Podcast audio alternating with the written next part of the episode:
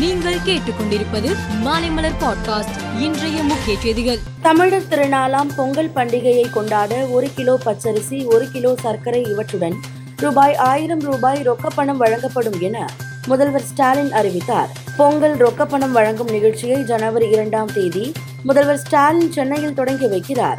பொங்கல் பரிசுகளை பெற வரும் இருபத்தி ஏழு இருபத்தி எட்டு தேதிகளில் வீடுகளுக்கு டோக்கன் வழங்கப்பட உள்ளது. தமிழக இளைஞர் நலன் மற்றும் விளையாட்டு மேம்பாட்டுத்துறை அமைச்சராக உதயநிதி ஸ்டாலின் சமீபத்தில் பதவியேற்றார். அவரின் முதல் அரசு நிகழ்ச்சி கோவையில் நடந்தது.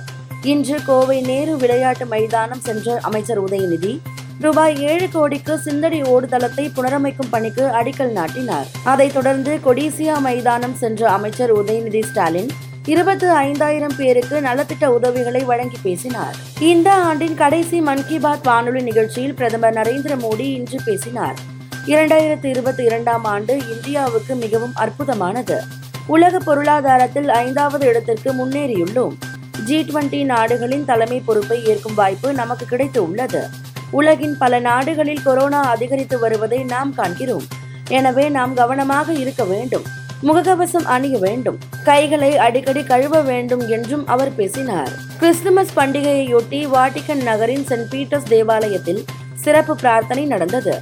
முழங்கால் வழியால் அவதிப்பட்டு வரும் போப் ஆண்டவர் சக்கர நாற்காலியில் அமர்ந்தபடி வந்து குழந்தை இயேசு சொரூபத்தை முத்தமிட்டார். அப்போது அவர் பேசுகையில் போர் ஏழ்மை அநீதி ஆகியவற்றால் குழந்தைகள்தான் பெரிதும் பாதிக்கப்படுகிறார்கள்.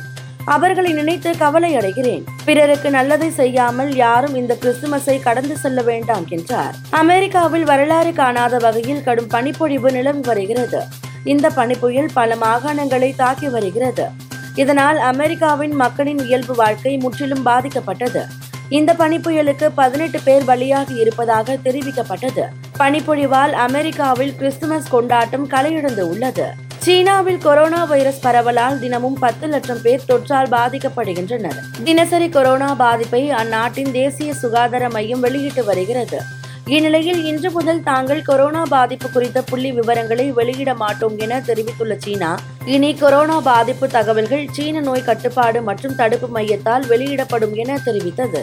இந்தியா வங்காளதேசம் அணிகள் மோதும் இரண்டாவது டெஸ்ட் போட்டி மிர்பூரில் நடைபெற்றது.